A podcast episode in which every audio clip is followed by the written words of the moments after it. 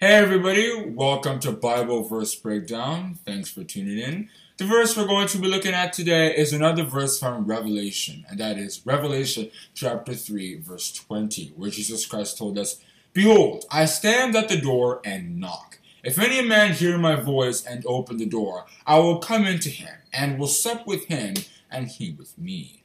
I just want to point something very amazing out, and that is the fact that Jesus Christ as big and powerful as he is in heaven, is speaking to us like, hey, you know, I want to be a part of your life. I want to interact with you. It shows how humble he really is. God and Jesus Christ are interested in being friends with us because they want to help us, right?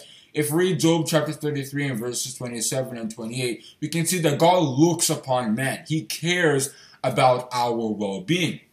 So it's based on that that we understand this verse. And Jesus Christ was essentially saying that I have my principles. And if you use my teachings, my ideas to live your life, then I become a major part of your life. I become the centerpiece of your life.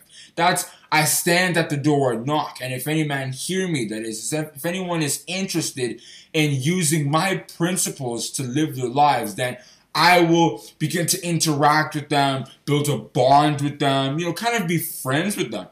And a good example of people who did this were the women in Jerusalem, that is Mary, Martha. They did it in both the physical and spiritual life. Physically, they invited Jesus Christ to dine with them, you know, live with them for some time. If we read John chapters 11 and 12, we can see that he was staying with them, and there was one time when that Mary had anointed Jesus Christ's feet there. So he kind of built a relationship with them. In fact, in the early parts of John chapter 11, it was even said that Jesus Christ loved Martha and Mary. The fact that he really built a bond with them.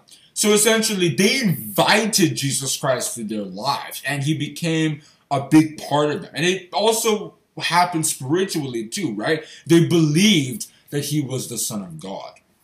And if you look at the story of Abraham, you can see that even though this was thousands of years before, it still works the same way. He invited, he allowed God to be a part of his life by accepting this very nice plan that God had set up. The fact that I'm going to make a nation out of you, and in your seed shall all nations of the earth be blessed. He was obviously talking about the fact that Jesus Christ would come from his seed, Jesus being the ultimate blessing for mankind. If we read places like Titus chapter 2 from verses 11 to 14 and other places. So he accepted that promise and embraced it, according to Hebrews chapter 11, verse 13. He embraced that promise and he began to live his life accordingly. His family was all about the fact that God has promised something and we have to meet his expectations, according to Genesis chapter 18, from verses 17 to 19. And that particular verse, that was where, after they had built a friendship, God when he wanted to judge Sodom and Gomorrah and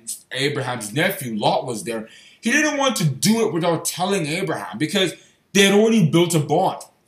And essentially, the point is when we create a bond with God and Jesus Christ, when we make when we make them our friends, according to Luke chapter 16, verse 9, then they begin to remember us. They give us information about what they intend on doing, according to Amos chapter 3, verse 7. Surely the Lord will do nothing, but he revealeth his secrets unto his servants, the prophets. So they become close to us and they begin to give us special privileges. They leave blessings behind, according to Joel chapter 2, verse 14. So what does this all mean? Well, it's essentially Jesus Christ is open for both me and you. He's not like Satan the devil who is only interested in himself and what he can gain. No, Jesus is interested in building a bond. And if we invite, if we accept him into our lives by studying the Word of God, studying how Jesus Christ lived his life, and we replicate that in our time by being humble and by obeying God Almighty in heaven, then ultimately we will begin to experience those blessings. So we'll begin to feel that comfort of having Jesus as our friend, according to Matthew chapter 11, from verses 28 to 30. It gives us security and happiness, regardless of what goes on in our world. And that is where I'm going to stop on discussing that verse, Revelation chapter 3, verse 20, where Jesus Christ told us, Behold, I stand at the door and knock. If any man hear my voice and open the door, I will come into him and will sup with him and he with me. Have a good day and God bless you. Oh, one more thing. If you guys liked what you heard, feel free to share a voice message at https colon double slash anchor.fm slash verse breakdown slash message. Once again, that's https colon double slash anchor.fm slash verse breakdown slash message. Hope to see you there.